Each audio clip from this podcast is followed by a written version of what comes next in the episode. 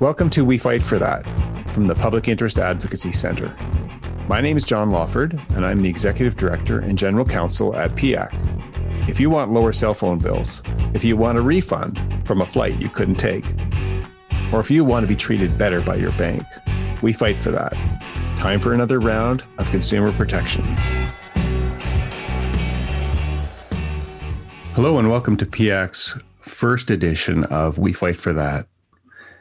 On today's show, topics are what is PIAC? Because you may not know us. And so the first show is a good time to tell you what we're all about. The second is what's it like to be a consumer in Canada at this time? And am I going crazy? The third thing is normally our segment with a guest, but today I have no guest, and that's just me. So I'll be interviewing myself on a something PIAC's been doing that's in the news. And lastly, we'll do our we Told You So segment, where we compare what happened in our work, in our world, with what we said should have happened and see the results. So hopefully this will be a format we keep going forward and that it's uh, it's entertaining for you. So let's kick right off.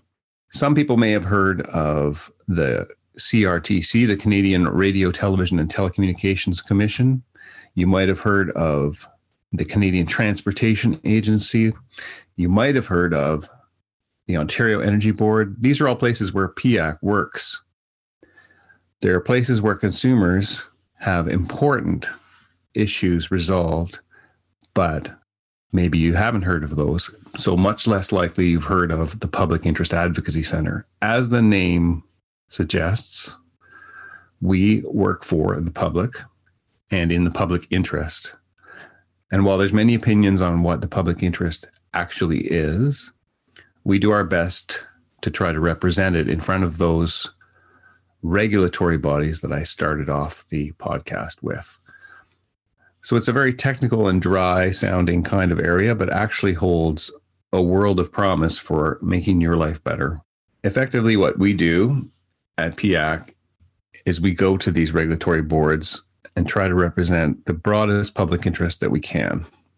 That means usually lower rates for services that you pay for every day, such as your energy, telecommunications like cell phone, internet, home phone, or how much you pay and where you can go on airlines, and how much you might have to pay for your bank and banking fees. Most of those things happen at the federal government level. And so, for the most part, PIAC does not really get involved in more local matters. For example, if you have a dispute with your gym over your gym membership fees, or you have a contractual problem with a contractor, or smaller matters with sale of goods, these sorts of things, they're all very important, but it's not an area that we have the capacity to touch. So we're a small office, and we have been doing this work for now 40 two years at PIAC since 1970s. And I've been the executive director at the Public Interest Advocacy Center since 2012, but I've been with PIAC since 2003. And in the last couple of years, we've had some financial difficulties, but we've made it through and we're now hopefully on the other side. But we need supporters and we need listeners like you to be interested in our work and perhaps donate to us. We're a registered charity and a national nonprofit. And you'll find all that information about donating to us on our webpage. The second topic I have for today is what's up with consumer protection, especially in the time of COVID. I think people think, what's wrong with me? I must be going crazy. Seems to be getting worse and worse in general. But in consumer protection, we certainly sense from the people that get a hold of us that they are completely frustrated and completely bewildered by problems they have in the areas we work in and other areas, but especially calls like, I've signed up for this internet service and suddenly my price went up and I don't know why. Or I booked a vacation and the airline canceled it and is now only offering a voucher instead of an actual refund when they probably knew that there was a risk that I wouldn't be able to take my vacation. So why did they sell it to me in the first place? these are the sorts of problems that bewilder people. And it's not so much that they can't understand the issue, it's that when they try to resolve it, they get nowhere. And uh, that issue in Canada has not been traditionally looked after by any one part of the government. And so there are various places to try to fix certain problems. It's a very fragmented world, if you will, of consumer protection, especially for those big services I mentioned at the top. So we've got in Canada a special regulator for telecommunications, which is your cell phone and internet. We've got a special regulator for transportation. We've got a special regulator for energy. We've got special regulators for banking. And none of them in particular is set up as a consumer protection agency. They are all regulators of the entire industry for business purposes, for government purposes, and oh, a little bit of consumer protection on the side. So, a large part of our mission has been over the years to try to force our way into these, I guess I'll call them bounded rationality regulated areas, and just burst open the doors and say there's actual people on the other end paying the bills for these services. And most of our work does actually focus on telecommunications. People coming to try to get resolution in particular cases, therefore, will find in Canada that they hit a brick wall of, as I said, an agency with a long name, like I said at the top Canadian Radio, Television, and Telecommunications Commission. First, you have to find out that's who looks after this sector. They will, if you try to get a hold of them, you'll find, first of all, that it's hard to find out where to call there. The first thing that'll happen when you call CRTC is they'll try to push you off to another body, which I'll get into later. Even if you stick out your uh, complaint and continue to hector them until they actually answer you, they will either tell you that something is already going on at CRTC in a big hearing and you can comment if you're lucky, or they'll say, you can always file a complaint with the CRTC. And there's no simple, easy way to do that. So that's where we get involved because trying to translate from a regular everyday consumer problem into a regulatory sort of lawyery approach that this institution takes, it just doesn't translate. And so we're there to be the oil between the two elements that will stop it from squeaking, if you will. The other problem you have is if you come to the CRTC with your issue, you're one person against a large telco or in other bodies, say against your hydro company. And it's not enough to move a major industry regulator to do something. And unfortunately, strength only comes in numbers. So you need to consolidate all of the complaints that are similar to yours and bring those to the to the body and then say something needs to be done. On the other side, of course, is the companies that are still controlled by these government regulators, including in telecommunications, Bell Canada, Rogers, TELUS, many smaller ones, more regional ones such as Quebecor, which is Videotron in Quebec, or uh, SaskTel in Saskatchewan, Eastlink out east in uh, Maritimes, that sort of thing those companies have many, many lawyers and regulatory departments that specifically spend all of their time in these regulators like CRTC answering consumer complaints, but most of the time actually jousting between each other to try to um, get rules that they like so they can conduct the business the way they wish. And consumer protection or consumer rights is always an afterthought. So, what you need to have is someone in the CRTC that's representing your rights and your public and consumer interest against lawyers on the other side that have a motivation to ignore them. And so, we're there to try to make a fuss and say what the consumer interest is. Another source of frustration for consumers and why they feel they're getting nowhere is a split between as I said, what people pay for in their lives that they think is similar. But again, they get shunted to these various areas. So you might think that a dispute you're having with your bank is very similar to a dispute you're having with a retailer or that your fight with your furnace service company is similar to getting money back from an airline. Unfortunately, our country, like many others, but even more so, is split up between various government levels. And so the second barrier consumers face, besides the fact that they're facing a, a strong, well lawyered up industry and regulators who are dealing with larger questions, if you will, is the difference between going to the federal government and provincial governments. And as I said, there are different bodies that look after consumers. And now there's two different levels of government involved. So that often trips people up as well, where they go to their company and then they complain to their member of parliament federally, and it's something that's regulated provincially, such as energy. Or they go from being mad at their installer of something in their home and they they go to the provincial MP and it turns out it's something federal like internet service. So unwinding all of that jurisdictional going to the right place, the right time often defeats consumers as well where they don't know where to present themselves. So we untangle that as well, both which place to go and at what level.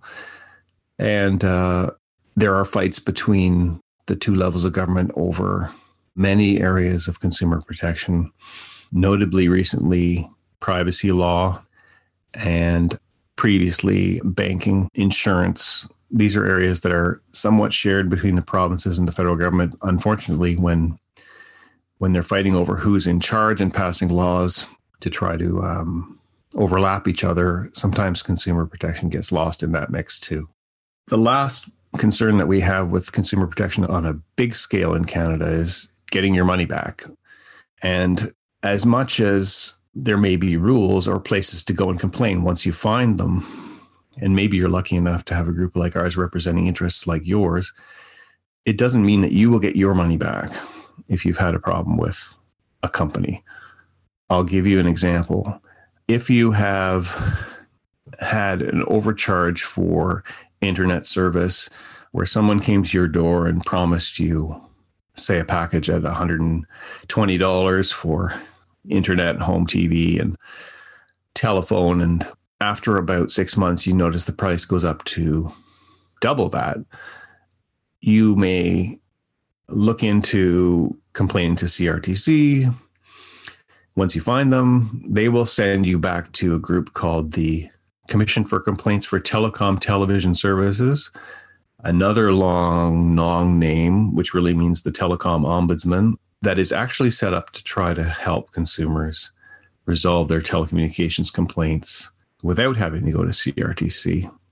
It's something we fought for. It generally works, but there's no guarantee you're going to get your money back if you go to the CCTS, which is the the ombudsman. Why? Because they are going to tell you that the rules allow companies with internet service to offer promotions as long as the promotion had in the fine print the time period that your introductory price went to and if you didn't read the fine print that the price will go up after month 6 there's nothing that this ombudsman can do for you so you will essentially be told yes, you have a problem. Yes, here's a body that can help you and can help you get your money back. You go there and they won't give you your money back. There's that problem. There's also the problem that in some sectors, there's not even a chance to ask for your money back. You're going to be told that either there's no consumer remedy at all, or you have to go to court to try to actually get resolution, even if that resolution is as simple as, like I said, a voucher or your money back or anything at all. And there are many instances where the only real remedy that you're going to get is on a systemic level so that others in the future don't have an overcharge like you did but you won't necessarily get your own money back unless you go to small claims court and even there you're going to have many more problems with understanding the process filing the fees to do your small claims court action. The company will send an actual lawyer down there and you'll be on your own. And you may not be able to counter the lawyer's arguments because they will have done this to many other consumers. A very frustrating situation and one that's not been addressed in a holistic way by either level of government. So the federal government does not have a overall consumer ombudsman or a consumer ministry. It does not have a federal trade commission like in the United States where overall trade is supposed to be fair to the consumer. There's no fair contracting act at the federal level in the provinces for the things I've spoken about that might be provincially regulated, like, say, a gym membership, there are consumer protection rules, but they tend to be mostly about process. Um, in Ontario, for example, you'll have the right with your gym membership to cancel at any time. You'll have the right to a written contract, but that's about it. If that covers your situation, you're all right. But again, in terms of if there's a dispute and you claim that you are owed money back from months that you shouldn't have paid, you'll end up in small claims court because there's no other rules, particularly to help you. Leaves a pretty bleak picture overall, but that's the environment that we're working in right now. And PIAC has attempted to address consumer problems for many years by focusing on the first aspect, which is working for the public interest in a great big sense, trying to spot problems early to suggest to the regulator, say, of telecommunications, that there should be a rule regarding, for example, overage fees or roaming fees we did that with roaming fees for cell phones when people were getting thousand dollar bills when they traveled to the United States or Mexico or overseas. They were not adequately informed of the potential costs and ran up huge bills and then couldn't pay them and had all sorts of fights with their telcos. We noticed that problem early, so did many other people around the world. And we went to CRTC to try to get rules to stop it. And eventually, after some work, we did manage to do that, and there was a cap put on those roaming fees of $100. But that took approximately five or six years of fighting and working the regulator. And in the meantime, many people did get large bills for roaming. In some cases, we're able to call the telco and get that knocked down, but oftentimes paid even a tenth of those bills. Sometimes was still so large that it was uh, shocking. That's not fair. And that's why we're here to fight for you to try to move that forward. But we've found that, as I said, working in the regulatory boards has become limiting. And now PIAC wants to work more towards structural change, getting a federal and provincial level, if you will, one stop shop for consumers to have their complaints resolved, to get them actual money back and to have actual binding rules that cover real consumer problems rather than just giving you notice of how problems are going to arise or a copy of your contract, which isn't uh, isn't something that people tend to pore over uh, with a fine tooth comb. So that's our new approach, and we've been looking to have outreach to consumers, and this podcast is part of that. We'll hopefully be having guests on that feel the same way and have practical solutions to how we can do this. But we're going to need your help in terms of common action and writing your MP, your MPP, asking for these major changes. Because if we don't have a root and branch change, then there's really there's really no point in us doing what we do at the end of the day, and consumers will continue to be frustrated. So that's where we're at. And I want to turn now to what I would normally do, which is turn to my guest and introduce the guest and say, uh, What are you working on that gets us a little closer to our mission? Today, I'll have to turn to myself, but in future podcasts, it'll be an esteemed guest. Today, we're going to talk about one of the areas I didn't mention so much before, which is privacy. And in particular, uh, it's COVID related and has to do with the apps that the governments have been asking people to download to try to reduce the spread. So PIAC has filed with CRTC a couple of complaints now about the way COVID Alert operates, and in Alberta, the AB Trace Together program app for your smartphone. And this has not been to try to discourage people from using it, but rather to make sure that all of the potential privacy leaks are plugged. And we're well aware of the importance of public health and trying to make sure people don't get sick. And as I said, we're trying to, if you will, plug up all the gaps so that folks won't use this and then find out later that their personal information has been stored by the government or used for another purpose. And because we work in the in the CRTC and we work on cell phone issues and internet issues, we noticed that there was a potential problem with the apps, which wouldn't be obvious, I think, to the average person, but makes sense in retrospect. So I'll just break down what we said. You've heard from the prime minister that it's something that you can download and um, it will totally protect your privacy. Uh, you can set it and forget it, as I think he said fairly famously. It doesn't exchange any personal information and it's all anonymous codes. And only if you get sick will you then be asked if you wish to share that information anonymously again with anyone else you might have been in contact with because it will speed up notifying them and maybe they'll get tested and the contact tracers will eventually reach them the, the real people calling them on the phone. But in the meantime they could have got a head start on it.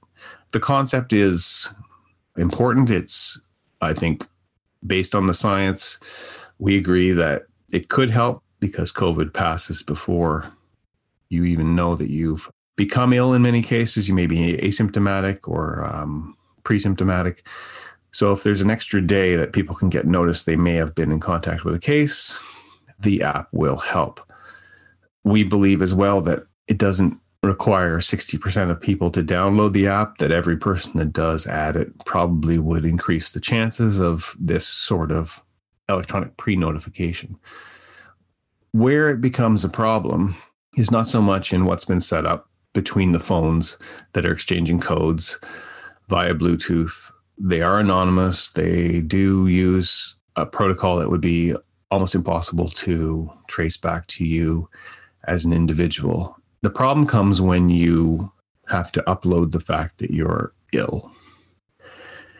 And when I say the word upload, I mean when you've been diagnosed with COVID, you will be asked by your provincial health people if you wish to report that through the application so that others can be notified. And it's up to you, but I would imagine most people would feel the social pressure to help out, and that's a good thing. The trouble is when you do that inside the application, you say, please um, report my positive status. The application has to send the information over the internet. And that's where we get into the people who give you cell phone service or internet service at home and the telecommunications service providers. The code that you're sending is going somewhere. It's going to a central server at the federal government in Health Canada and uh, it's not quite clear, but apparently the Health Canada server will then send that information to other phones that your anonymous identifier has been positive, and therefore other people can see if they've been exposed. So far, so good. But when you send the code from your phone up to the Health Canada server, it goes through a telecommunications service provider. It has to go by the internet. It doesn't get there by wave of a magic wand. And when telecommunication service providers connect to you or you connect to them, you get an internet protocol address or an IP address. I think most people have heard of that. It's basically a location on the internet where your device connected to this internet service provider, let's say Bell Canada, if you're in Ontario or Quebec, and there's a 12 digit number that is um, most people are familiar with. That's your IP address. Your internet service provider will note down which subscriber has been assigned that IP address during which times. And that information, IP address, is kept in a separate log by the internet service provider. But you've got to realize now Health Canada has an IP address associated with the positive code that you uploaded, and they keep it in logs I think they keep it in logs actually on Amazon Web Services, which they have a contract with, but it doesn't matter. They keep that for three months. Now, the part that is the disconnect where the government's saying now there's no risk of identification, and where we have said, yes, there is, is if you combine the two databases, if you will, one of the IP addresses that the internet service provider has of when subscribers are online and who gets what IP number, and then the IP addresses that the Health Canada server has, they can be matched. They can be matched. And that's the part I think that most people wouldn't think about. It's like a search and seizure. It's very like when the police are trying to find when someone's doing something illegal on the internet, which IP address belongs to which subscriber. And the Supreme Court of Canada, in a couple of cases, has said that to get that information normally, because people expect to use the internet generally without revealing their IP address, the government must get a warrant. And so that's the default, except there are some exceptions for public safety and public order, but they're limited. And the keeper of those exceptions, if you will, is actually the CRTC. And that's something that that I don't think most people would know. But it affects you greatly because that's where decisions get made about what your internet service provider can give to the government. So our application says if you have used the IP address inside this COVID app, that the CRTC should set up a test. So if the government comes knocking to try to match your positive IP address, and they don't know it's you right now, but they go to internet service providers and say, so on this date at this time, which one of you companies had this IP address assigned and to whom? We want there to be a very stringent test for why are you asking for that? What will you do with the information? Please give notice to the subscriber you're trying to identify so that they can object. And we filed that complaint yesterday, which was the 9th of September. And today we're recording on the 10th. Uh, and we'll see if the CRTC takes it up to try to devise a test that both lets the government get this in extreme cases if it's absolutely necessary under the Constitution, or if they are going to try to dodge the issue. And I, I normally wouldn't say that a regulator would dodge an issue that's important, but we already raised this on the 4th of May in slightly less exact terms because we hadn't seen the federal app yet. It was still being written. We said, This is likely to happen. Do you want to look at it? And CRTC said, uh, actually in early, no, middle August, that they weren't going to. And then the, um, the app, of course, came out at the end of July and people started using it. And now I believe there's over 2 million users of COVID Alert in Canada and uh, a few hundred thousand of the AB Trace Together app in Alberta. So there we have it. We have tried to put a speed bump between the government just walking down the hall from Health Canada to uh, ask the telecommunication service provider that might have your IP address to identify you. Do I think that will happen? Not generally. Has the government said they don't intend to do such things? Sort of. They've said they don't intend to use it that way, but there's nothing stopping them. And that that's our job really is to look out for the public interest where there may be an opportunity for sometimes companies, sometimes the government to abuse the public trust. And the abuse here would be where they're saying we'll only use it for health purposes, but they may want to dig in and find out who you really are for either public health purposes or other public safety purposes. Who knows? But they've made us all feel that our personal information will be kept completely private by saying things like the app is anonymous and can't, you know, there's no personal information involved and so on. And CRTC is the right place to go because, as I said, that's a linkage that most people wouldn't think about, and they are the keeper, if you will, of of your IP address and the anonymity. So that that's been filed, and I, I will have another guest on our next podcast to talk about issues with these apps from a uh, discrimination point of view against certain groups, and hopefully another guest to talk more about the technical aspects, and then we'll move to other subjects. But that's our first issue. That's the kind of thing PIAC works on. And if you're interested in that kind of work, I invite you firstly to look at our webpage, piac.ca, and look at our first news story, and that gives you the links to our application on uh, COVID alert and um, also a press release. And uh, yeah, as I said, if this sort of work interests you, please follow this issue, follow PIAC. We have a newsletter, follow us on Twitter at Canada PIAC. And think about supporting us on Canada Helps. There's a link on our homepage for our charity work because we are a charity. So that's our issue. I'm going to move to our next segment now, which is the fun one. And I would do it normally after thanking my guests, so I don't need to thank myself. This is called Told You So. And Told You So can be both against others and against ourselves. So we'll hopefully take our licks when we deserve it. But I've got a fun one today because Told You So, CRTC.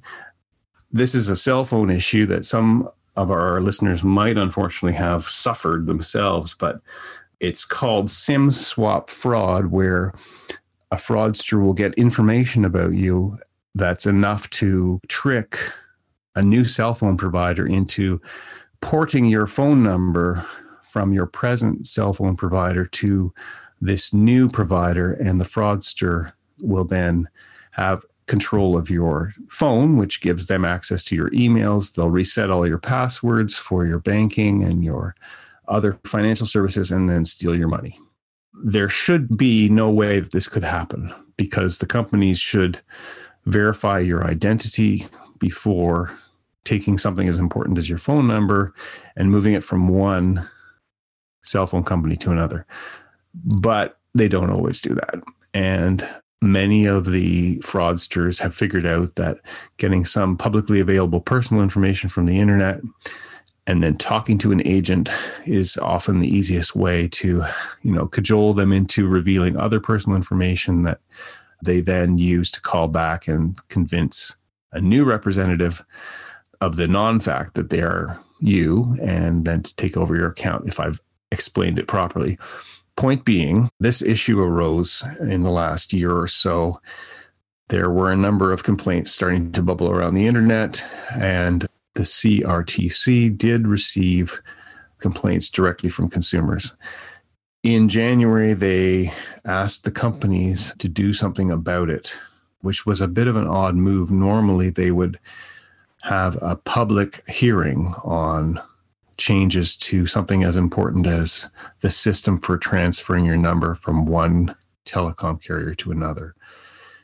Because it's important. If you can't change from one company to another, competition doesn't work. And if the consumer wants to switch, normally you're very anxious to have your phone number switched from your old provider to your new one in as short a time as possible. So there's that problem. And then there's this fraud problem. Normally that would cause the CRTC, that's a public body, and they're supposed to do things transparently, to have a hearing about this.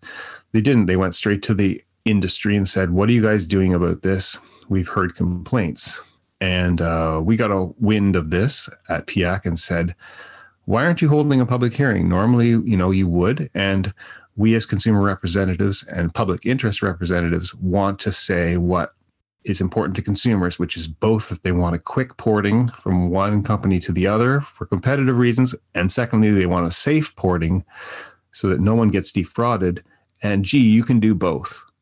So don't cut corners off on either end and have people either not being able to change their number or continue to be defrauded. And uh, to the credit, actually, of the government, there were hearings held in Parliament on this issue. And besides PIAC, were other groups that came and told their story, in particular, one brave victim called Randall Baron Chong, who has a group of victims who have had this problem and he's tried to push this issue forward. So shout out to Randall. The federal government did have these committee hearings in, in the House of Commons to try to deal with this issue because they saw the CRTC wasn't doing anything. And since that time, since um, March, it was the last hearing actually before all the committee rooms shut down after COVID.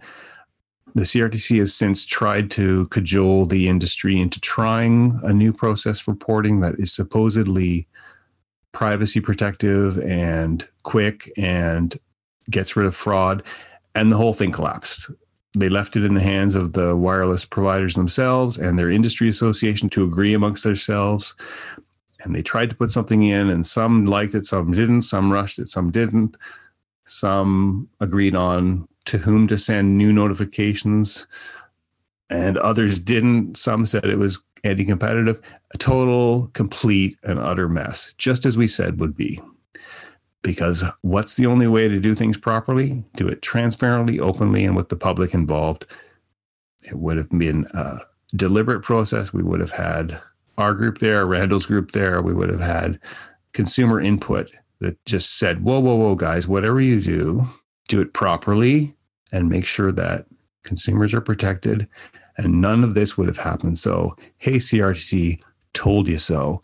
And guess what? It wasn't just me that told you so. It's also the federal government committee from the House of Commons recommended that you guys hold a notice of consultation. So please do, because obviously, if you leave just the companies and the regulator up to it, it's a mess. So, told you so. So, thanks. That's our show for today. And if you have any feedback, we'd love to have it. You can send feedback to PIAC, which is P I A C, at piac.ca. So, PIAC at piac.ca. And just put podcast in the title and we'll pick it up. And I want to thank all of our listeners for listening. And if you're listening now, you're a first listener. So, thank you for being a pioneer. And I'll join you again in a week's time with a fabulous guest and talk a bit more about COVID and other consumer problems. So thanks very much. Thanks for listening to this episode of We Fight for That. The Public Interest Advocacy Center needs your help to keep making this show and to keep fighting for you. I'm John Lawford. See you next time for another round of consumer protection.